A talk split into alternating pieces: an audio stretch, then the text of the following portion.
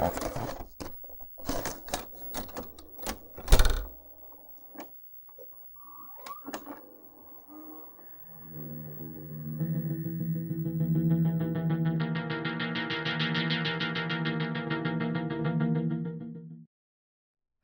Halloween, ladies. Today we are discussing the 2015 film, The Invitation. This recording is going to be packed full of spoilers. There's going to be spoilers around every corner. Oh, yeah. So, yeah, we're going to ruin this movie for you. Poorly, but surely. Basically, we got a fellow and his girlfriend who have accepted a invitation to a dinner party at his ex-wife's house, and her new romantic partner. And I guess this is just meant to be a get-together amongst a bunch of old friends. And Will, our protagonist, has a pretty good feeling that things are not exactly how they appear on the surface. Yeah, I don't know, I think things slowly go pretty south. Yeah, very slowly. Might want to touch up on that a little bit. I feel like I'm kind of at a loss for words on how to best describe the... Yeah, Will and his new girlfriend Kira go to a dinner party hosted. They go to this dinner party, and as you said, things slowly but surely.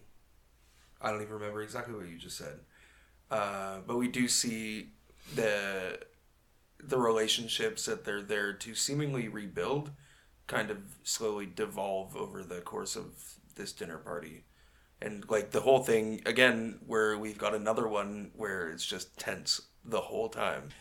I like that there's so many different kinds of relationships in this movie, and just so many different kinds of social tension that just make you so uncomfortable the whole time you're watching it. That was one of my favorite parts of the experience. This is probably going to say this a lot through the course of recording these episodes. This is like the fourth or fifth time I've seen this movie because I fucking love it. In fact, I watched it last week, and then we just finished watching it again. And we were so excited to see it. And yeah, it's surprising how much I enjoyed watching it after having just seen it. It made me very much feel like a kid who had just thrown in a VHS tape only to finish watching the movie, rewind it, and then watch it again. Yeah, like this has all the makings of an instant classic to me. Like, I don't know, it kind of came out of nowhere, and I totally was not expecting to like it as much as I did, and it blew my mind. Like, it became one of my favorite. I don't even know if I'd consider it necessarily like a pure horror movie, but it's definitely a thriller. Yeah, I feel like I would put it in the horror category. Like it's predominant. I'd say thriller horror. Yeah, I wouldn't say horror thriller. You know. So Logan Marshall Green. Yeah, the guy that plays Will. Alternate Tom Hardy. I'm glad that you said alternate Tom Hardy, because this was definitely the role that moved him from being poor man's Tom Hardy in my mind to just he's his own dude. You know. Oh yeah, he absolutely fucking nails his performance. Yeah, everything about this movie is surprising to me. But like he perfectly encapsulates the feeling of what the fuck is going on here? Why am I the only one that feels like something is wrong? Trying to process grief, like when he has a breakdown kind of halfway through the film, or towards the end anyway, and it's just so friggin' raw, dude. Such a good portrayal of someone in a just negative mental state. Yeah. Trying to go through the motions. I was going to say, it's not overbearing. There's like a lot of good moments where he does seem relatable and he's trying to actually socialize with these people, but he's super distant. Absolutely. The entire time. As a man who has dealt with his fair share of mental health issues, it's a very relatable thing where you're at this... So... he and Kira go to this party, and he clearly, even the movie opens with he and Kira on their way to the party, and they're driving through the Hollywood Hills, and he, like, you can tell immediately that he's uncomfortable, distracted, and just like does not want to be doing this. And then they hit a coyote. So everything's off to a great start. It's also not dead, so he has to like finish it off with the tire iron. Yeah, that old chestnut. Yeah, just you stay buckled up. I'll only be a minute. I really like that scene because he kind of struggles with ending its life to start, and then he gets back in the car, and you can tell that he's a little bit shaken. And then as they're pulling away, you just see the coyote slumped off to the side of the road, and it's just like such a, I don't know, almost like a callous like discarding of that life. I mean, he did it a service by killing it, obviously, but just leaving it there. Just I don't even know how to put that into words. It's the worst way that you could possibly start a night that you already don't want to be a part of. Yeah, no shit. Now you've got to just like shove that down and get to the party and see all of your friends that you haven't seen in 2 goddamn years. Like, so Eden is his ex-wife. Yes. And David is her new love interest, who he's already met before. Yeah. This is definitely like the last dude that I think a self-conscious person would want to see their ex with. Oh, like, my God. Handsome, he's super understanding and like trying to relate. Oh yeah, like he is the ultimate gaslighter for one thing, which we'll kind of find out towards the mid, well, I guess you'd say the third act. I don't know enough about film to actually put things in those terms, but absolutely he's just like this smarmy, self-confident, like everybody in this film is what it's set in LA, and they all kind of, from an outsider perspective, they all fit into these extremely stereotypical LA roles. Mm-hmm. Especially this former coked up record producer, David, is just so, he's so even keeled, but it just seems to be a facade. He felt a lot to me like a new car salesman. You're having a hard time trusting him. Like, what aren't you telling us? Mm-hmm. And that goes on throughout the entire film. Yeah. It's very. He's got like that real, not necessarily lying. He's just withholding truth. Yeah. Skirting around some things. One thing I wanted to mention is while they're driving up to the house, the way that it's the shots of Will and Kira are interspersed with. These really kind of strange, disorienting shots of the palm trees or the mountains or whatever from the view of like their vehicle and the houses that they're driving by. It's just like done in like a really strange, almost like David Lynch kind of style of editing. But I thought that really kind of paired well with the idea that Will is super distracted. Oh yeah. Yeah. I don't know. I just thought that was a really nice, kind of pairing. I personally found the cinematography throughout the entire thing was awesome. Yes, yeah. It's this viewing made me realize I think it's one of my favorite films for lighting, which isn't something that I usually pay attention to super closely, but every scene is lit so well. I think the only scene that I didn't really like the lighting is when David is confronting Will off to the side in like a hallway. This is while Will is watching Pruitt try and, quote unquote, like move his car so that Claire can leave, which we'll probably get to that scene in a bit. But just like the way that David is lit in that scene, just I think that was super intentional though, because he almost seems like a shadowy. You don't see his face, and that seems almost like it was an important thing. Well, you do. Like, you see half of his face. Exactly. But it's just, like, that stark contrast of, like, half of his face is black and half of it is, like, really well lit. Just, like, I don't know. It just felt almost clunky to me. Maybe that was intentional. Yeah, that's kind of how I viewed it. But otherwise, like, yes, the entirety of the film is, like, so well lit. On that note, I can add this film to a very long-growing list of horror movie houses that I would love to be in. What a goddamn house, dude. Holy shit. I actually have it written down exactly. What a house. Yeah, I think. Yeah. Just, what a house. And no matter how bad the film gets, every time they walk into a new room, like, oh, damn. this is one of those houses that if you were in the market for a house, you're looking around, you're trying to buy, and then you see this house and the price is way down, and you're like, oh, why is it so low? Oh, you know, there was like six people were murdered here. Oh. Yeah, but look at that view. Like 100%, I would still buy this goddamn house. Ooh, yeah, I think I can safely say that a murder house oddly might up the value for me. That's a real conversation piece.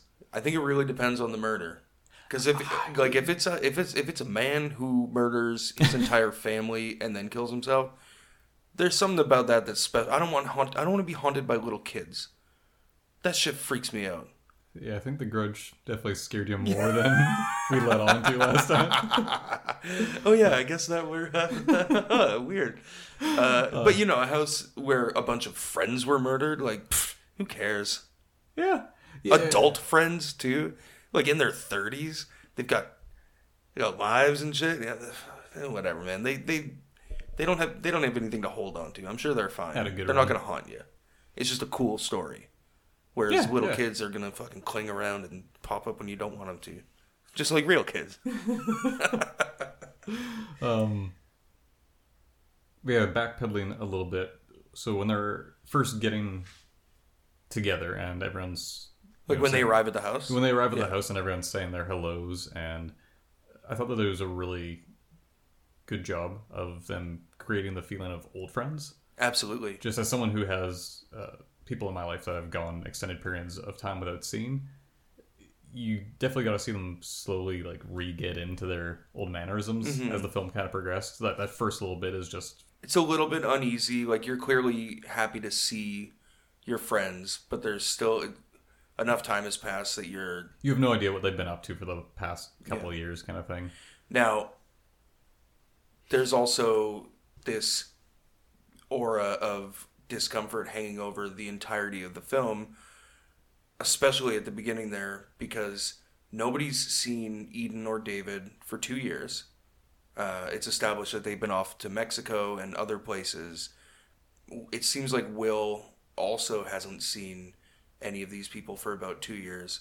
And we come to find out that while Will and Eden were married, they lost their child. And that seems to have happened about 2 years ago. I wouldn't even be surprised if it was like on the anniversary of like this day is the day that... I don't think that was established, but it kind of seems almost... I don't think that he would have went. Yeah, that's a fair point. So yeah, you have like everybody really nailed their performances again. We're probably going to say that a fucking lot because you know actors are good at doing their job, but you really feel that discomfort and awkwardness around like, hey, your kid's dead and we haven't really talked to you since that happened, like, how you doing, buddy? Oh, and now you're coming to your ex-wife's house that used to be your house, and she's here with this like suave record producer. Like, I'm sure that's fine. It's not like Will doesn't have a girlfriend too, and she's like pretty hot and everything, but but definitely not a contest. Well, I'm dating someone sexy.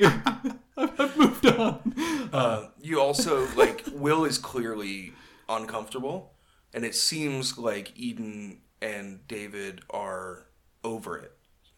Way too over it. It's like, it's so confusing as the viewer at the time. Like, you're the whole time you're in Will's shoes. You're just like, what the fuck is going on here? How are you just so okay? It's also that first... So there's a scene right near the beginning when after they've all did their little ice-breaking meet and greet, Will goes to the kitchen and he's just pouring a glass of water, and then Eden startles him. Right. Because he's living through a memory, right? And that's one thing that I loved about this too, is the flashbacks that they use. They really like subtly tell you the story while you're going through it, and it's paced super well. Really well done. They're nice and short. Yeah. They're short and sweet, and they just paint a picture really nicely. When he's talking to Eden in the kitchen, though, and she's talking all about the like her new positive lifestyle, and she's moved on from the pain. Yeah. Their old friend Ben comes and joins the conversation, and he's way more vocal about how crazy it sounds. Yeah. And after giving like this whole little speech of how positive she is and she doesn't hold any anger anymore, and pain is optional. He just says, I think he just says that sounds crazy, and she just smacks the hell out of him. Yeah, like it's a fat smack. Yeah, and that contrast, it just made me feel so uncomfortable because it felt super real. It's almost that Black Swan, like, well, then it's trash. Yeah, you know, it's just like everything's calm and peaceful, and then her veneer of placidity slips, and she just lashes out and fucking whacks him good. And he even says, like, she gored me, man. Yeah. Like, what the hell? It just really emphasizes that feeling of, like, they're selling something. Yeah. Or just the brainwashed vibe of it. Yeah. And one thing I want to say about Ben, the character, he's played by a comedian, Jay Larson. Oh. And I think that the fact that he's a stand-up comedian, like a pretty damn good one too. Like I really like his stuff. But I think the fact that he's a stand-up comedian and he's playing the funny friend, it's just so effortless. Like he is that guy, you know. And we all know that. Like we're lucky enough to have a really funny group of friends. But the comments that he makes, his character's written really well. But him just as the funny guy, he's not overtly, he's not a clown, but he's just like that funny kind of gregarious guy that you have around, right? It felt like a really realistically diverse group of people. Yeah, you've got your gay couple, you've got your Asian couple, you've got your studious friend Claire, like she just got tenure or whatever at some school. And then got your cult members. Yeah, of course. Every friend group's got their cult members. It's established that Ben and Will used to run a business together. Everything just, it doesn't seem diverse for the sake of diversity. Exactly. They felt very much like real people. I think the wardrobe that they gave David was just dynamite. Oh, because he's wearing these like linen pants with a drawstring belt and just this loose, high-end, also probably linen shirt. It just, he's so casually... Oh. Exactly. That perfectly sums up the attitude. Oh. On the note of just the general discomfort, once they've all met and, you know, you're establishing that this is meant to be a reunion amongst friends. Yeah.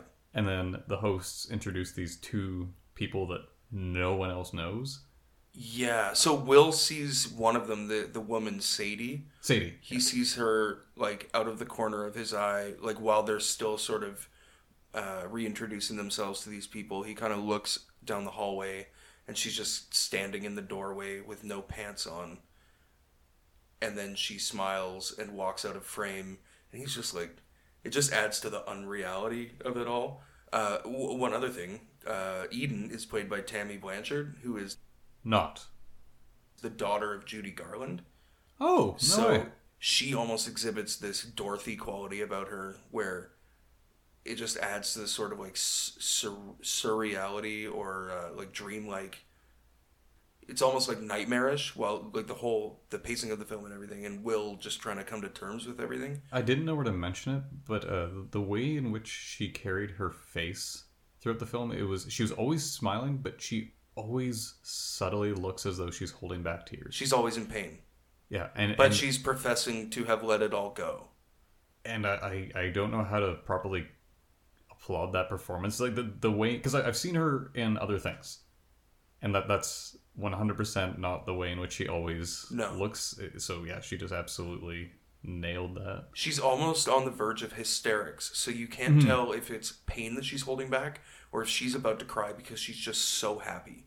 It's just she seems unstable. Yeah, always holding back tears of some sort. Yeah, yeah, just the little watery eyes and the pinched face. Yeah, subtle. So Sadie though, the woman that we find out is living with them. Right. After they got back from their voyage to Mexico. Yeah. She's immediately. She just creeps me out. Oh, she's a real fucking freak show, dude. Like, she, just her mannerisms, the way she moves her hands, and she's just so, again, super elated, super positive, but and like nervously laughing. You're left wondering first, why the hell is she here? And then you get a sort of flimsy excuse like, well, she came back with us from Mexico, but just being around and her presence in this group of friends who are already uncomfortable just keeps building that tension. I really had that feeling too of having met this person at some point in my life. It's a very another really realistic portrayal of like a personality type. Yeah, your friend brings along a friend that you just don't care for at all. The whole situation was really relatable because I'm definitely not a social butterfly, especially when I'm getting into a situation where I think I'm just going to be around my friends. Yeah, yeah. And someone's like, oh, hey, I also brought my buddy so-and-so. I'm immediately lost in my own head, thinking of an excuse to leave. Yeah, I don't want to meet a new person. Yeah, I'm here to reconnect with my closest friends who I really love, and now I'm distracted by this freak show.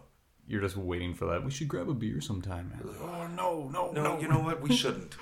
We shouldn't have ever met. I'm done with you. I'm full up. These six people. I think this is why we like this movie so much, because we are Will. Oh, Will is on the verge. I like to think that I'm happier than Will because you really can't go lower. But in a lot of senses, he definitely carries the same charisma that I do at parties. Mm. So he's polite. He's perfectly polite, but just like... He's watching Saturday morning cartoons in his head the entire time. Well, I don't know if he is. He's not. I am. He's definitely focused on much more important matters. Yeah, you know, the dead son and being in his ex-wife's house. And... Yeah. Pruitt, the other guy. Played by John Carroll Lynch. I fucking love this dude. The actor, not the character. Yeah, I was going to say, I really like the actor. He's... so imposing. Scared the hell out of me. Yeah. Like, from the get. Just.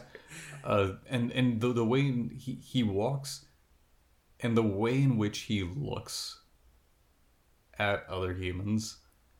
Yeah, just immediately he has a right to be there. He just feels very dominant. Supreme confidence and a domineering personality. While, again, same as David, is putting out this, like, oh, I'm just a nice little hippie guy, you know? Like, everything's peace and love. But it's done with this undercurrent of, like, hard iron. You know, there's just something in his core that is frightening. He's staring right into you. Yeah. And because he's physically imposing and his voice is deep as shit, like, he just, in every sense of the his being, is almost like overwhelming, which we definitely see towards the climax of the film.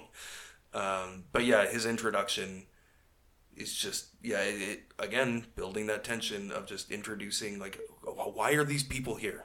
I do love that his role almost is just to kill the mood anytime that there's more than a minute of happiness.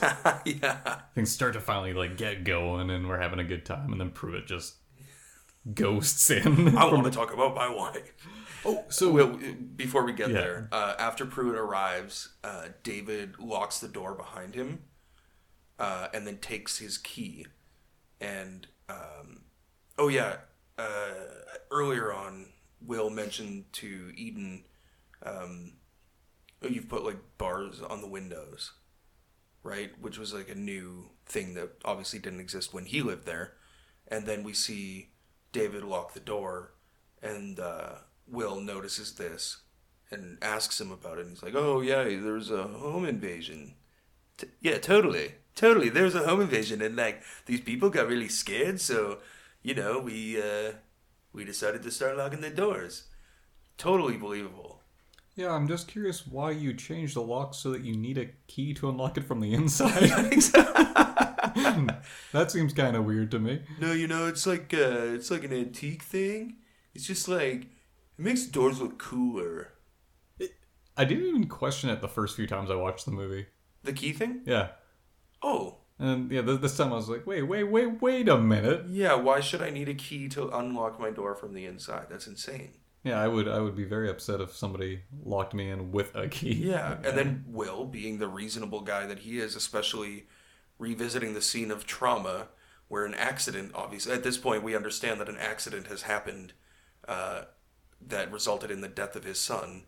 So he very reasonably asks David, what if there's a fire?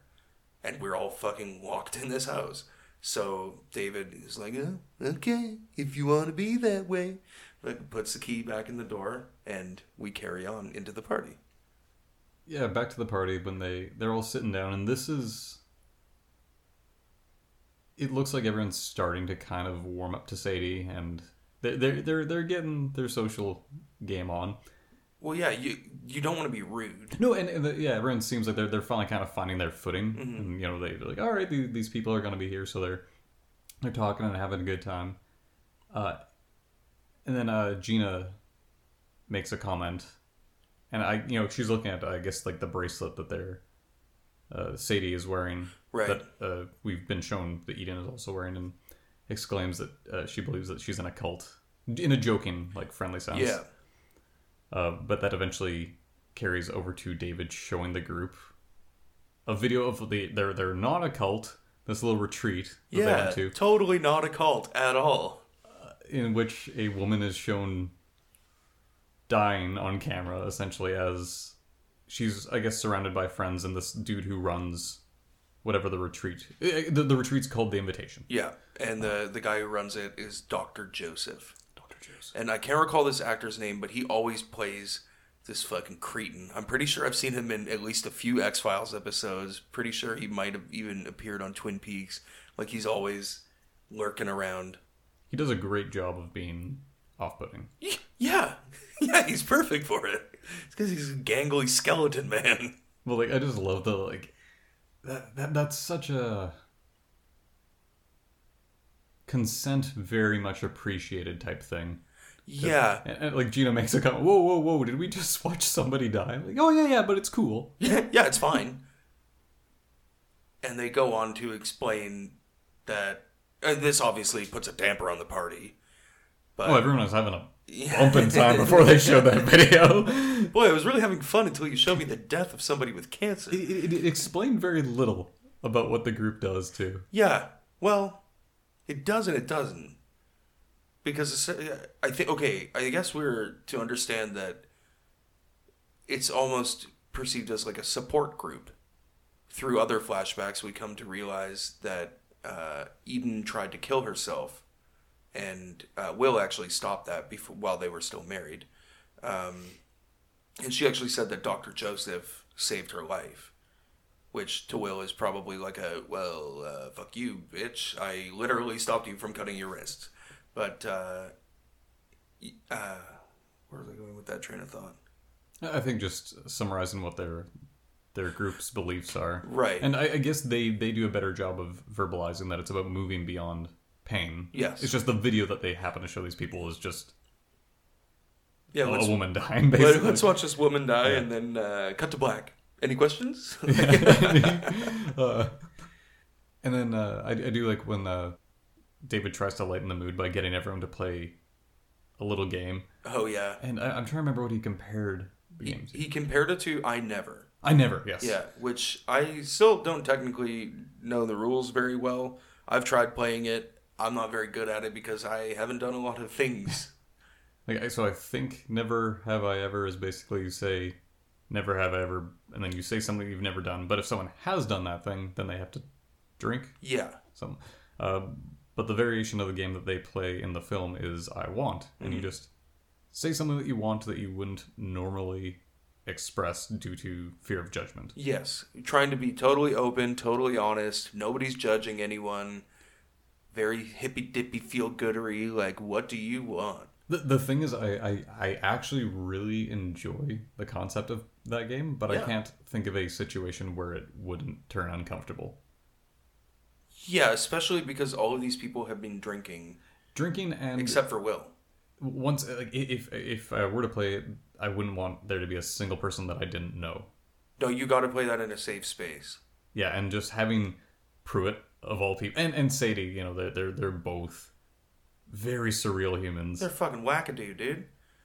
So Sadie kicks off the game with her really strange, uncomfortable, awkward, like, I guess it's supposed to be endearing. Like, her sort of, aw shucks, kind of shy, but I'm trying to be open.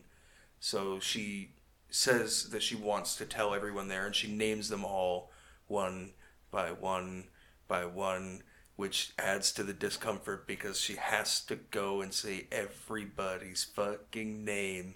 Making that delicious eye contact. Yeah, you know, oh, God.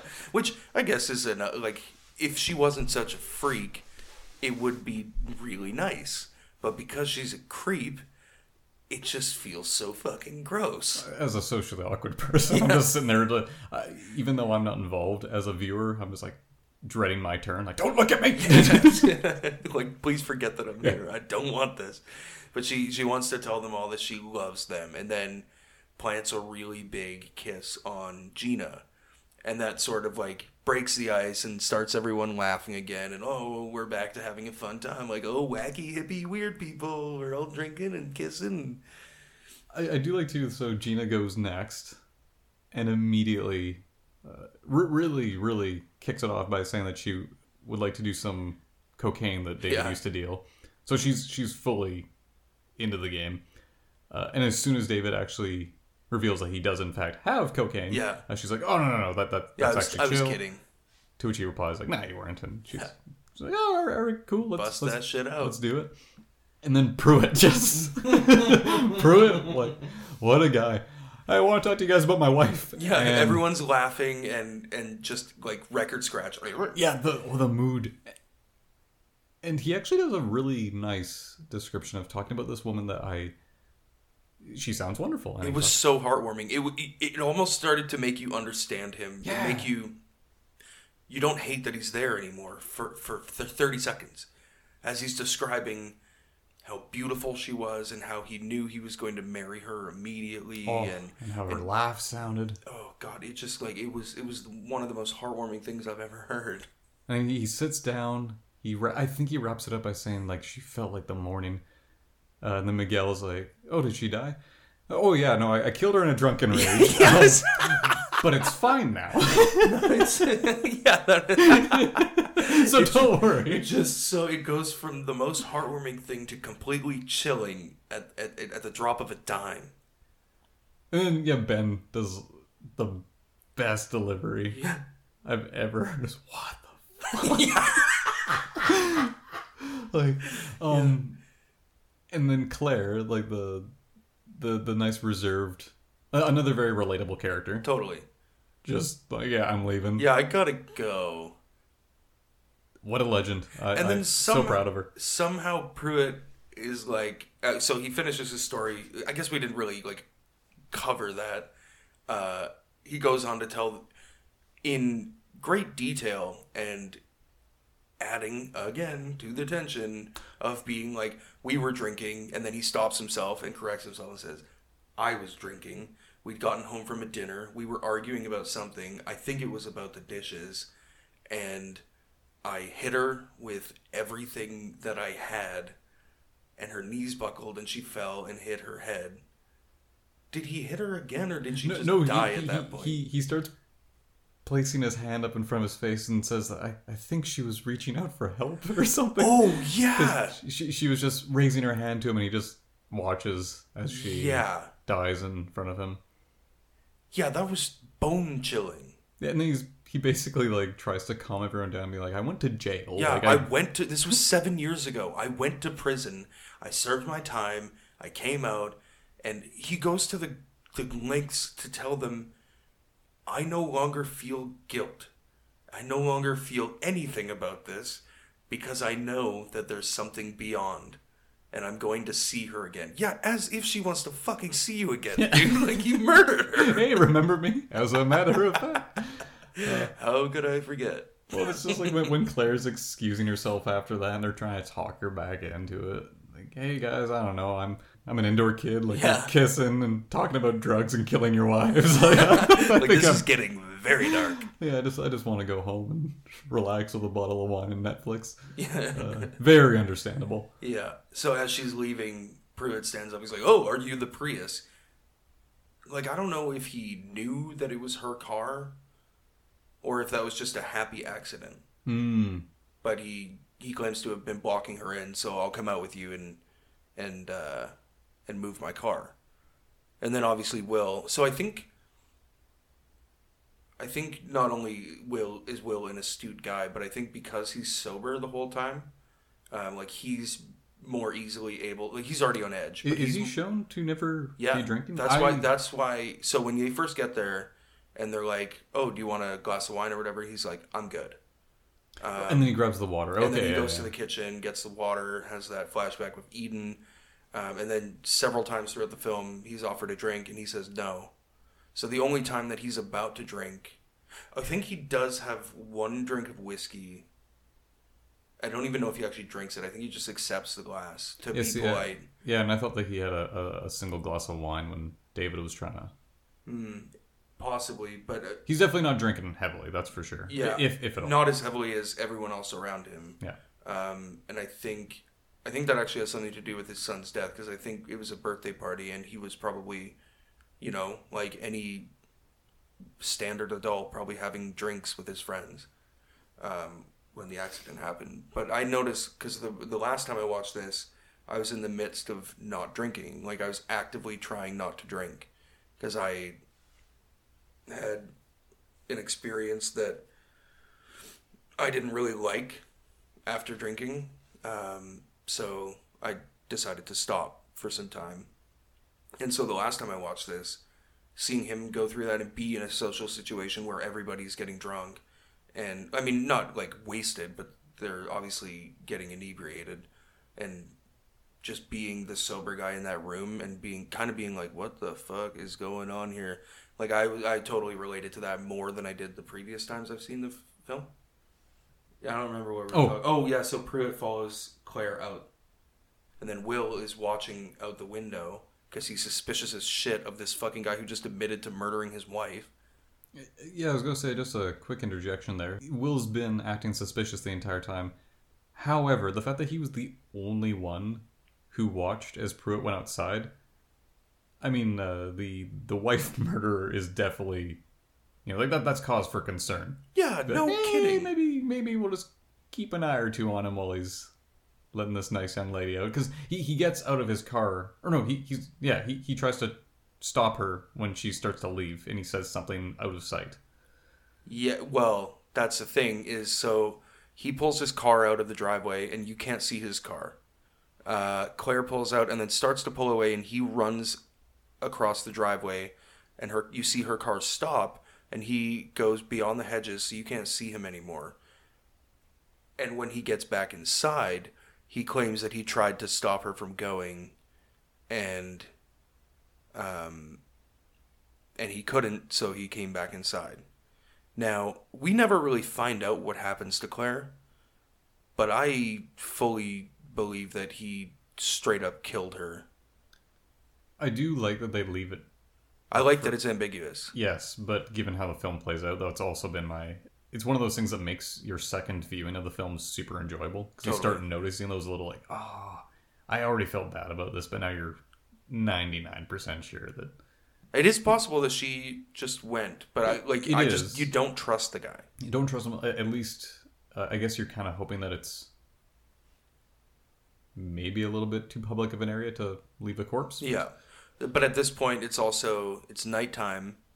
I think things are tracking along that, like, should everything go according to plan, Pruitt and Sadie and David and Eden will have everything should work out for them within, I'd say, probably like a half hour, 45 minutes, something like that.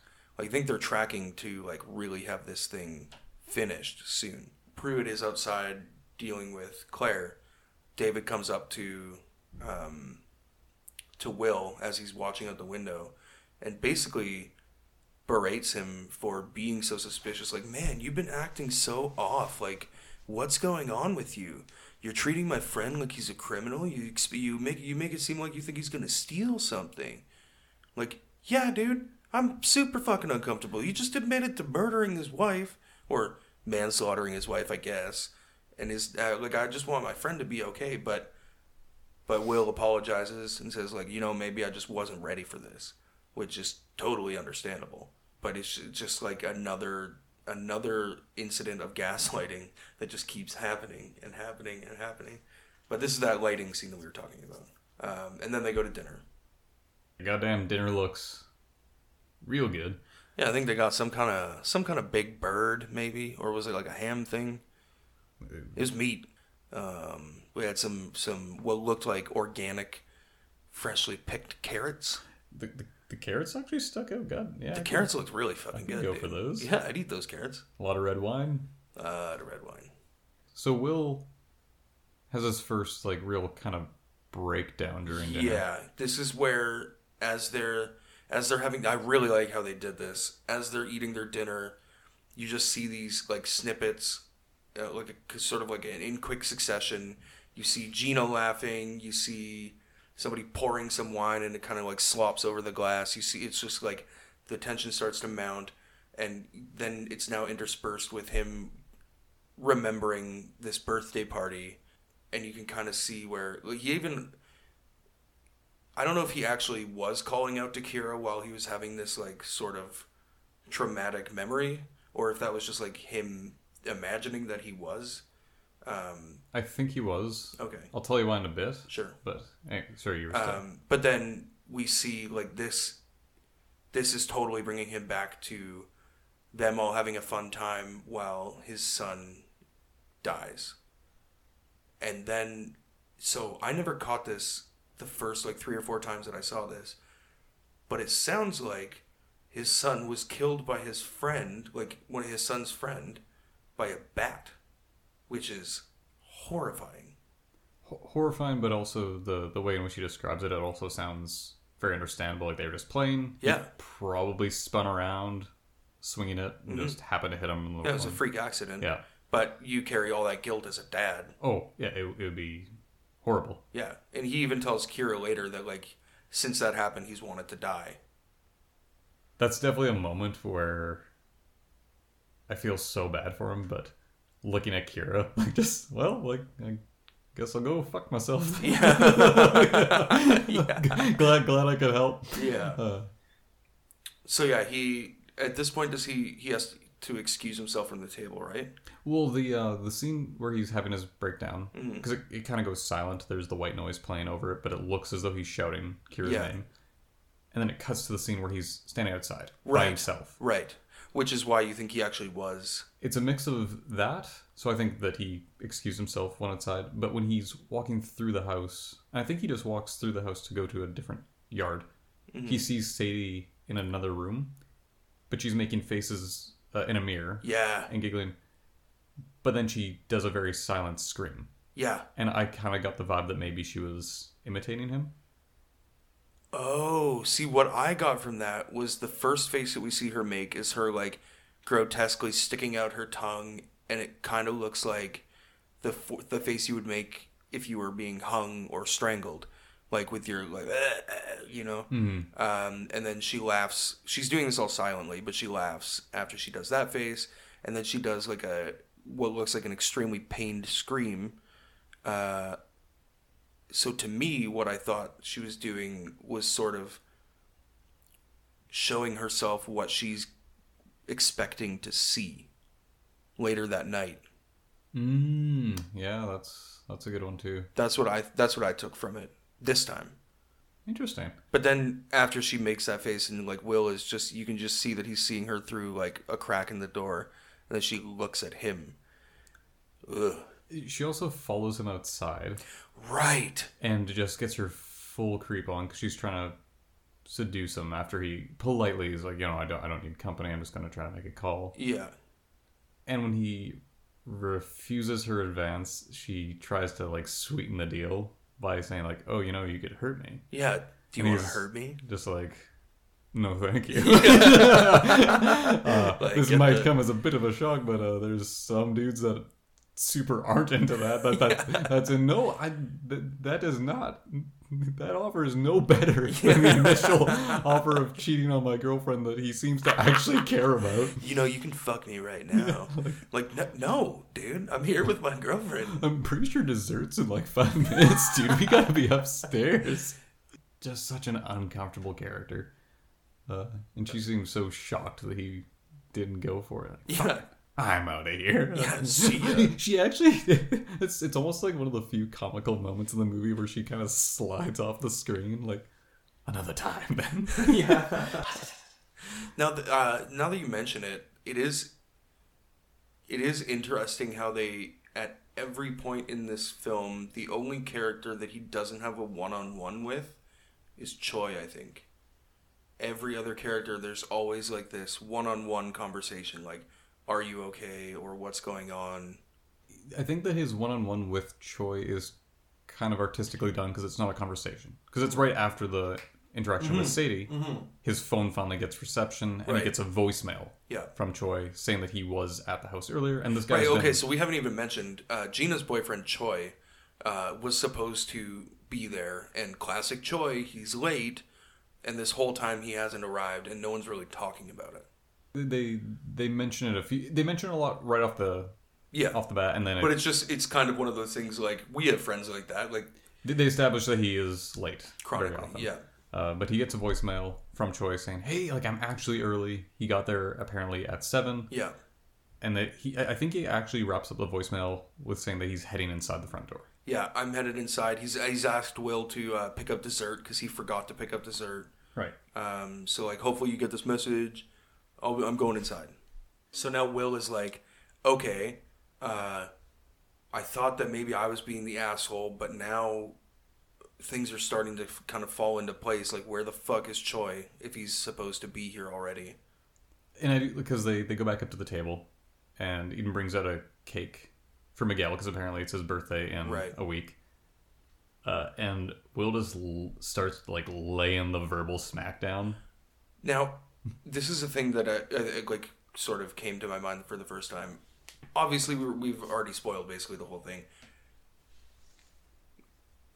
Everybody's intended to die here. Mm-hmm. So I'm realizing now that like Sadie with her sexual advances and Eden bringing the cake for Miguel, even though his birthday's a week away, it's all just like, we're going to get these last things out before the end. Like, we just want, like, obviously the partygoers don't know this. Like, that birthday cake is one that I hadn't really put together before about being, like, because I think she even makes a comment, like, well, you know, it's close enough. She's so fucking chilling. I think Miguel blows out the candles, and Will just, like, looks up, and he's like, where is Choi? His face looks more smug, too. Like, he's really got, like, the De Niro thing going on. Like, hey, have you guys seen him? And I like that he gets super heated, and then Pruitt tries to like chime in and calm him down. Yeah, and he just says like and who the hell are you, man? Like, where did you people come from? Nobody asked for you to be here. Yeah. Oh God. We have this. We finally get this moment of release and being like, "Fuck yeah, dude, go off, King," or whatever the kids are saying now. It's something. But right. It was such a moment of righteous anger. And that gets immediately deflated. Ding dong. Choi basically like walks in, like you can almost hear the laugh track playing behind him. Like, did someone say? And then you can once again hear the record scratch over the freeze frame of Will's face. Like, yeah, that's me. Yeah. You're probably wondering how I got into this mess. So now you're so embarrassed for Will, and you're also left with this like. You feel his disorientation and confusion of being like, what the fuck, man? Am I actually that much of an asshole that I would suspect my fucking ex-wife and her new husband of murdering one of our best friends or whatever is going on? Like, why am I so suspicious? I feel like a total dick. And then this is where he has his like actual breakdown, right? Where he just like, I'm so sorry. Because of course you are. You've, at this point, been proven to be wrong. And, like, now everything about you is shaken, and you just feel like such a dick. Once again, like, super heavy-handed with the gaslighting on David's part. Just looks at him like, hey, man, it's all right. Yeah. And Ian's like, hey, it's all right. Like, you're part of our family. Mm. Like, oh, you sanctimonious prick. Like, fuck you. The funny thing about the word sanctimonious, I don't know what it means. Honestly, neither do I, but I think it fit really well. I have a general idea. It sounded great. I think it meant what I think it means. What do you think it means? Yeah, tell him, Josh. Right after that, too, Will you know, he has another little off to the side moment, and he's trying to calm down, but he's thinking about his son again. And he asks, hey, can I go see his room? Yeah. And he quietly, and you know, he just goes to his kid's room, looks around, he has a nice little moment, he sits down, and then I guess... Well, so, sorry, I don't mean to interrupt, but go for it. I thought it was such a touching moment, too, where he sits on his son's bed, and the music just kind of goes a little soft, and he just remembers being there with his son, and it's so fucking sad. It's lit with soft blue light in his flashback, and he just lays his head down, I think, right? And it almost seems like he's finally getting to a point where he can accept what's happened. And then he sees out the window David going and lighting and hanging this red lantern. And then he's just, I think this is just it just sparks a little bit more of wait, what the fuck? He's back on the case. Because now, David kind of slinks outside and does this alone. And then after he lights the lantern, he kind of looks around and tosses the box of matches away or whatever and goes back inside. And now Will, with his suspicion reignited just a little bit, just enough to be okay, that just seems like a really strange thing to do, right? We're just eating, we're having dessert, and you just go outside by yourself and light a lantern? Yeah, just on top of all the other suspicion, because that on its own would just be kind of oh, that's weird. But when you're starting to put together the context clues of all of the things that have happened so far, you hear a lot of people talking about death. There's a lot of talk about death. There's a lot of talk about letting go. There's a lot of talk about not fearing pain. And everything sort of has a sense of finality to it. The contrast, so after he has that flashback with his son, mm-hmm. it almost feels like an insulting cut to the fact that he is now in what appears to be David's office. Yeah. So, oh, right. Because the room, fair. That's probably the best use of your dead child's room, because I don't imagine Eden would want to spend a lot of time in there. Of course not. And I totally didn't even put that together, because I thought that he left that room somehow and ended up in David's office. But of course, because he looks at the thing, they've changed the room. There are things on the walls, these Egyptian papyrus, fucking scrolls and shit on the walls, super hoity-toity. Oh, history. So yes, go on. A really cool transition back into reality, mm-hmm. and then he just happens to notice the laptop on the desk, which he opens up, and the open window has an email from I can't remember, Dr. Joseph, come on, Dr. Joseph. And he finds this email video that 100% confirms that this is indeed a cult, and tonight's the big night, whatever that should mean. Mm-hmm. And I love that we're back. Yeah. So this video message from Dr. Joseph is basically saying, I'm so proud of you. My heart hurts for you, but I can't wait to see you again. And then you just like I was saying earlier about the context clues, all the little pieces start to fall into place. You're oh shit. This is a death cult. Mm. During the first viewing of the movie, you're oh. Yeah, it gets that sub-drop, the... Oh, shit. The film... I don't feel like I mentioned already, but the film does such a good job of keeping... It kept me actually curious the mm-hmm. full way through the first mm-hmm. time where the way in which they mess with Will's mental state made me think maybe that there's going to be a twist... that where it's revealed to me that I've been wrong, and there's no cult. He's actually crazy or something. Totally. And that moment is just you hear the sick 80s guitar. Yeah, you up until this, even during this point, you still don't know. So you think that it's possible that maybe the death of his son just triggered a psychosis in Will, and he hasn't been able to let it go, and now he's building all of these maybe the film is going to turn out that he is having a manic episode and. Everybody around him is actually that's always the scariest part of this film is that you can't when you feel you can't trust your own brain, you can't trust your own perception. If everyone around you is telling you that things are fine and that they love you and it's okay, Okay, so I took this little sidebar here. I took salvia a couple years ago, actually almost 10 years ago now. It was like one of the most terrifying things that I've ever done in my life. But while I was, when I tripped, I went to another dimension.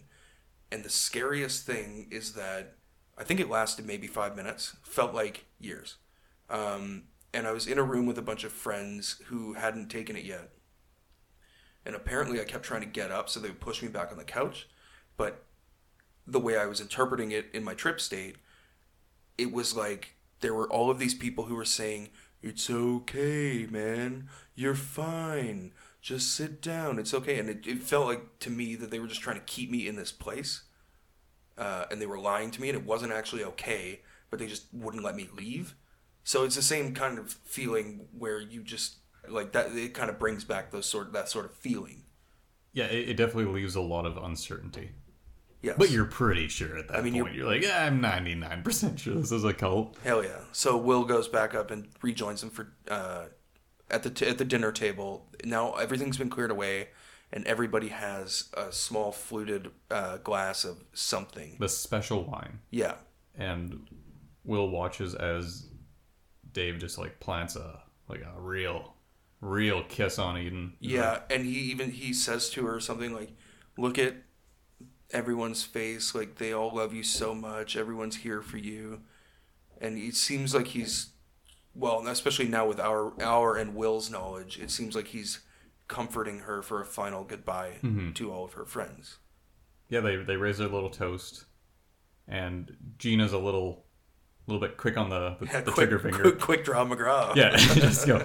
You almost see like the little twinkle of guilt in her eyes as she realizes, oh, whoopsie doodle, but she's the only person that actually drinks this before Will just starts like smashing and glasses. And I love how it's the sound design in that little part is so nice and calm. It's a little eerie, but then Will just with the smashing just immediately like loud crash boom, like don't drink that, and he's smashing it out of everyone's hands. That's right, I apologize, but I'm back on the drinks. Yeah, I still think it's a cult.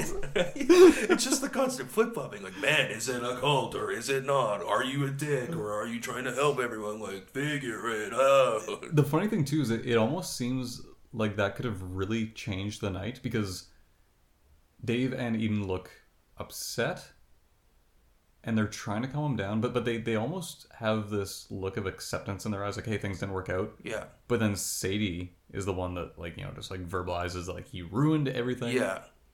And just, like, a feral raccoon. Yeah. Like, clambers around the table and jumps on. She has more of a ferret energy to me. Yeah.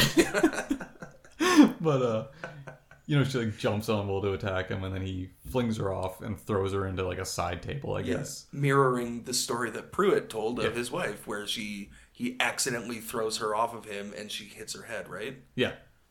And she's dazed, and Miguel, I guess, is established to be a doctor. Yeah.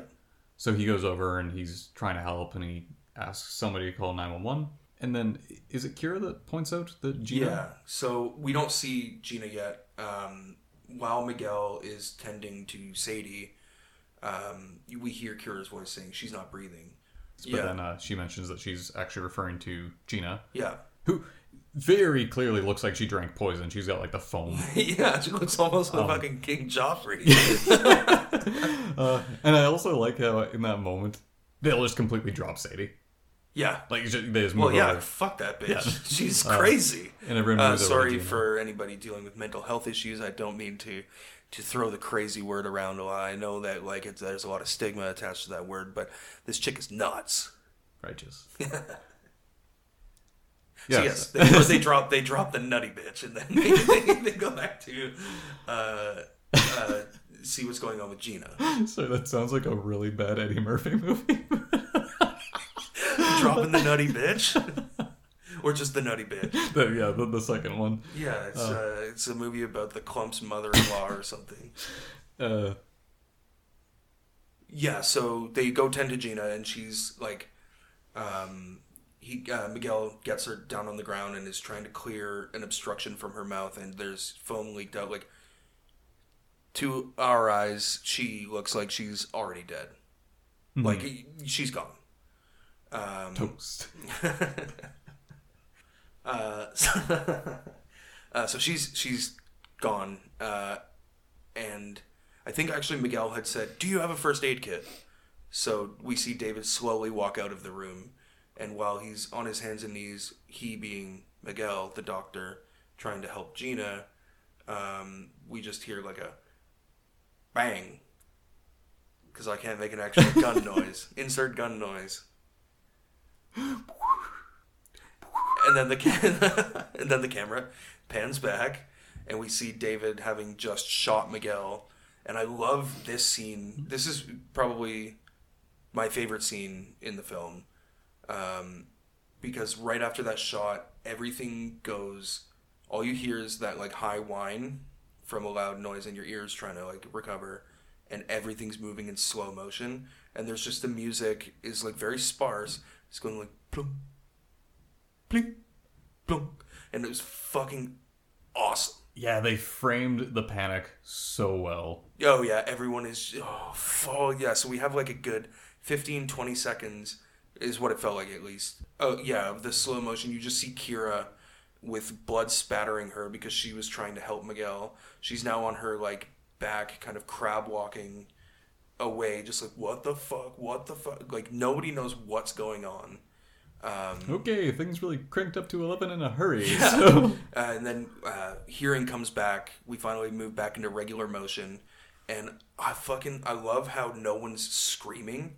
They're all just like quietly, what the fuck, just trying to like get out of the room and not draw attention. And then I think right after that, David shoots. Oh no, we see Pruitt approach David, and we just see him mouthing the words like, "It's okay, it's okay," because David doesn't want to kill anybody. Like no one wanted to shoot anybody. I also love how calm Pruitt is, just like, "Hey man, like, you know, I murdered my wife. I'm a bit of an old hand." Yeah, exactly. At this, if you will, and then he just proceeds to start shooting people with no remorse. Yeah, he gets Choi next, I think. Ben and Kira and Will make it downstairs because their dining room is on an upper level.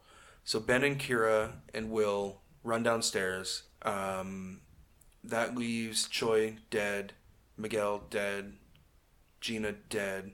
Who? Oh, Tom. Tom is Miguel's husband or boyfriend. And I think that he runs downstairs as well and then gets fucking cut across the stomach by Sadie. Anyway, it's a bunch of chaos. They're quietly trying to get out. They come to a door, and of course, it's fucking locked, and they can't get out of any of these places. And I think one of my favorite things that Will says when he's trying to calm Kira down is, "They're just people. Everybody who's still alive is fucking scared to death." But him just reassuring her, like, "We're gonna get out of this. They're just real. They're just people." Like, that was a really awesome line. That was. Really cool. Yeah, I like that a lot. We see... I got emotional there. We see Ben smash out through a window, try and run. David runs after him and stabs him in the back with a knife, and that stab was fucking savage. Oh, yeah. Just, I felt it in my spine. Mm-hmm. And then we see Pruitt just casually walk out and fucking bang! Shoot Ben. So now he's gone. It's really sad. And I don't know exactly what... I guess maybe... Does Tommy somehow injure Sadie when she cuts him? I think so. I think she cuts him and then he, like... He must not have taken... Maybe... No, okay. He had a knife. She gets him with the fire poker. And then I'm pretty sure that he, like, stabs her back or something like that. Mm. I don't even know if we actually see it. It might just be inferred. But Will comes across her sitting on a couch, like, bleeding out. And yeah, he slowly patters over to grab the fire poker from her. And you just almost hear him, like, internal monologue. Like, oh, it's a good thing I had to kill that coyote earlier. That really warmed me up for all this post-dinner murdering that I'm going to have to do to get out of this mess. Hell yeah. And then I think they somehow end up upstairs again in a room because... Yeah. Will knows the house's layout, so he's trying to go to every possible exit. Totally. And Pruitt ends up cornering them in there. Oh, Will hears Pruitt coming down the hall, and Pruitt has the gun.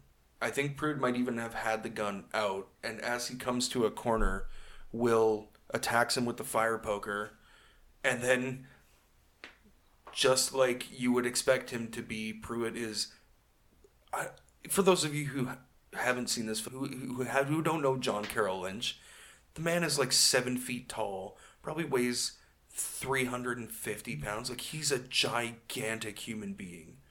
So he's clearly stronger than Lil Logan Marshall Green. Actually, he's listening to this like, hell yeah. Like, this kid added like 6 inches on me. He thinks I'm just beat. Like, he is a big guy. He's huge, man. He's a fucking monster. An awesome, really talented monster. I love you, John Carroll Lynch. Yeah, he's great. But so Will hits him. The gun falls out of his hand, and then he's just like, well, advances on him slowly. And I love his deadpan delivery. He says stuff like, don't be afraid. Just let go. We'll be there soon. And he fucking gets him in like a bear hug, and is like choking him to death. And you just see he's like implacably just a force that you can't stand up to. I can't. Kira grabs something heavy. The fire poker. But no! Before that. Yeah, well, she ends up smashing something over his head. I thought it was a fire poker, but maybe not. I think it's something small and dense. Either way, she kills the hell out of him. And what a death scene. So my God. Sorry for not recalling what exactly it is, but just for the sake of visualization, I'm going to say a brick. Yeah. So she slugs him over the head. He goes down on his knees. She gives him another smack, and he continues to let out this, like, just... disgusting groan. Oh, dude. And then she goes for like one final, like, just like, oh, please die. Yeah. Yeah, wow. That is one of the best death scenes. One of the most impactful death scenes I've seen in a long time. Yeah, super scary though. Holy smokes. Oh, the sounds that he was making, like, fucking made my nipples hard, but not in like a sexual way, in like a my blood is chilled way, you know that? Guys, right? It's not just me. You know when you get scared and your nips just could cut glass? Guys. Anyway, it was a good death. I like to imagine that just watching the two of them being Will and Kira, like when she finally kills Pruitt, I can almost hear her like working that into her apology speech, because she's probably juggling between panic and like, oh man, like Will is gonna be so pissed when we get home. Like, I'm sorry, I was trying to be polite. Hindsight's 2020. Dinner did seem pretty creepy. There was a lot of red flags. There was a horrendous... everyone should have listened. Well, there are actually several times throughout the film where first he says we should go, or does she? I don't know. But they don't. No, they don't. I also really liked how the movie used red flags to its advantage, because they really address the consequence of people not listening. This person, but it's also done in such a believable sense where you're like, the average person's just going to be polite at a dinner party, even if you are uncomfortable. I mean, I would love to get to a point where I just didn't care enough about social convention to actually like be that the change that I want to see in the world. You know, be the kind of guy who can say like, no, I'm actually good. Be the Claire. Yeah, Claire really deserves like a photo up on the winner's wall. Yeah, the winner's wall. Just that was a great move. It's nice. It's simple. Yeah. All right, so I have not been enjoying my time here, and this guy just told a chilling tale about murdering his wife, and for that reason, I'm out. Yeah. That's a big old don't buy. Yeah. Hey, where are you going? So Kira and Will survive the monster that is Pruitt, only to have Will get shot by Eden, who then immediately starts crying and apologizing, and then turns the gun on herself, and in a move that can only be described as completely insane, shoots herself in the goddamn stomach to kill herself. Why you wouldn't aim for the head? That's it. That's the only place. If you're trying to kill yourself, that's the spot. And I guess it's the fear. There's a sketch comedy show where it's about this guy who's too scared to jump off the top floor of his building to kill himself, so he continuously jumps off the first floor. He keeps just injuring himself horribly. That sounds like a Mitchell and Webb thing, but I don't know for certain. It's definitely from the UK, but yeah, so because it almost looks like for a second she's gonna tilt it up and properly go for it, and then just can't quite. You know, the finality of it is too much. Yeah, and she shoots herself in the stomach and looks very upset. To that point, actually, I noticed again for the first time tonight, this moment in time, that David is clearly, like, a lot of the time he spent when we see him talking to Eden, like, he's the one convincing her that it's okay. He's the one who's like, this is the only way. Like, she exhibits moments of regret and, like, I don't want to do this, or at least uncertainty. And I think because we also come to learn that she's on some barbiturates with that medication. I think that's a way of, like, keeping her in line kind of thing, or like keeping her convinced and docile. So anyway, because even when he's talking to her in private and you get, like, that little glimpse of him expressing that he's still just so mad and sad inside, and he's always putting forth this face of, like, hey man, everything's all right, we're cool. And I guess David is kind of coming up the stairs to, you know, get his kill on. After Eden shoots herself. Because he hears the gunshot. Yeah, he calls up to her. And he's trucking up the stairs to finish off what he believes, I guess, are the last two guests. Mm.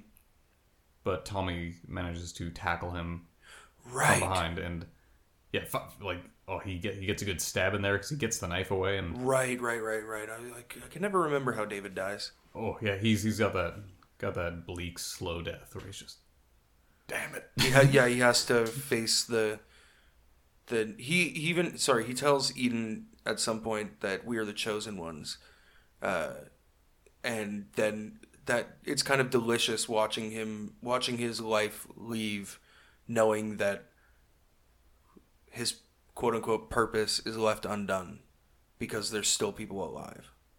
I'll get you yet. No, you won't.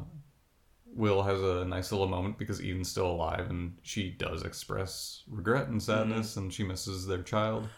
Yeah, doesn't she, as she's dying, doesn't she say something like, I hope, or like, I hope that he, or something like that, and then she doesn't get to finish? Yeah, because she just starts by saying that she misses him. Right. And then she starts to kind of slur her way out. Yeah. And she asks politely for him to take her outside. Right. And, you know, Will and Kira. Beautiful yard. Oh, my God. Real estate. I want that house. Anyways, though, so they head outside. Beautiful night sky. And we get a revealing shot of a wicked ending. Awesome ending. Subtly, again, the sound design here is fucking great because we just start to hear a little bit of a helicopter maybe, a little siren, and then the sounds grow louder and louder as they start to realize. The shot is so cool where they're looking over this very wealthy neighborhood of just... you can see all these little red lanterns lit in the distance.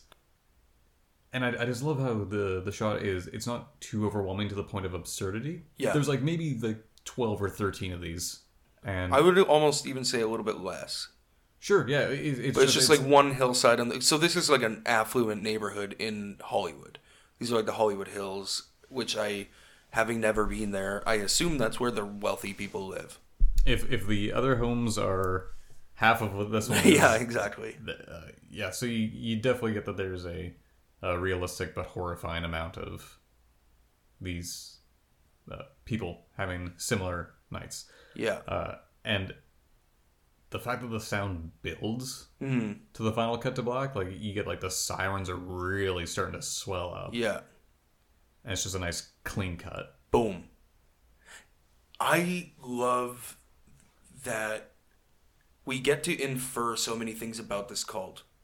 The fact that obviously this was a designated night, not just for Eden and David and Pruitt and Sadie, but for the entirety of all of them.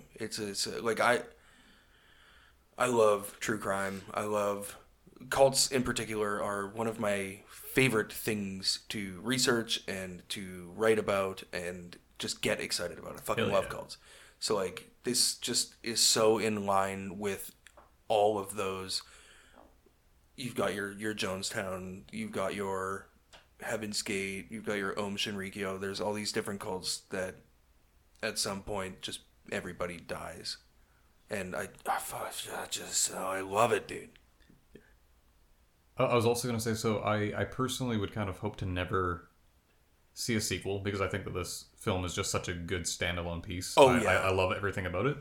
However, I do think that it lends itself nicely to the idea of if they were to do another film, it could just be an alternate house on the same night. Exactly. Which would be I would definitely watch it and hope for the best. I think that'd be very cool.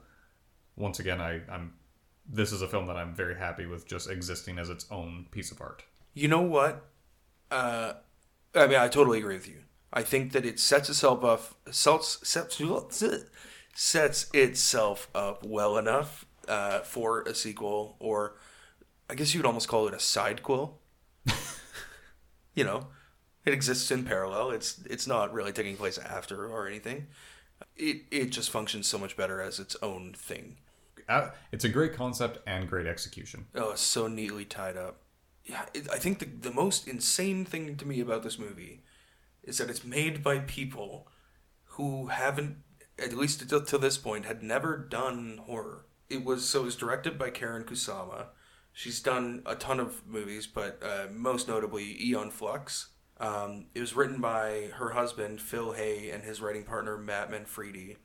And they're known for such films as The Tuxedo, starring Jackie Chan, fucking Eon Flux, Clash of the Titans, R.I.P.D., a lot of comedies. Theodore Shapiro, who did the score, which is one of my favorite parts of this whole movie, is the music here is incredible. It's so good. And he's almost completely done comedy movies, but he so perfectly encapsulated the feeling of this movie. So how the fuck did all of these people come together to make one of the most cohesive, beautiful, impactful thriller horrors that I've ever seen? I don't understand how it happened. It's almost like when you're just trying to cook with what you happen to have in the kitchen, and it just works out. Yeah, they got dish. The perfect chopped basket to make this. Just thinking about food again, that dinner looks so fucking good. But I don't even know what else to say about this, man. It just I think it's flawless. It is easily crept into my top favorites. I think I'm going to give it a overwhelming. I'm going to give it a 95 creepy lanterns lit out of 100. Nice one. In talking about it, it just got me so juiced. And the fact, again, we were talking about this earlier. I saw it last week for the third time, and I was so excited to watch it today. I couldn't wait. It's got such good replay value. I don't know. For all the reasons discussed previously, I would give it a 93 creepy red lanterns lit. God damn. Okay. I'm 100% going to watch it again this week. Yeah. And then I'll leave it. Yeah. You don't want to overdo it. You don't want to overdo it. But it's wicked. Can't recommend it enough. Hell yeah. Hit the people up with the social stuff. And awkwardly mumble our way out of this. So if you have anything to say about what we've said here, did we miss anything? Is there anything that you thought of while watching this film that you think we should have talked about? Is there any movies that you want us to talk about? Do you hate us? Please don't say that you hate us. We love you. We're here for you. Anyway, hit us up at cddlpod@gmail.com, or if Instagram is more your thing, hit us up at cddlpod. Goodbye.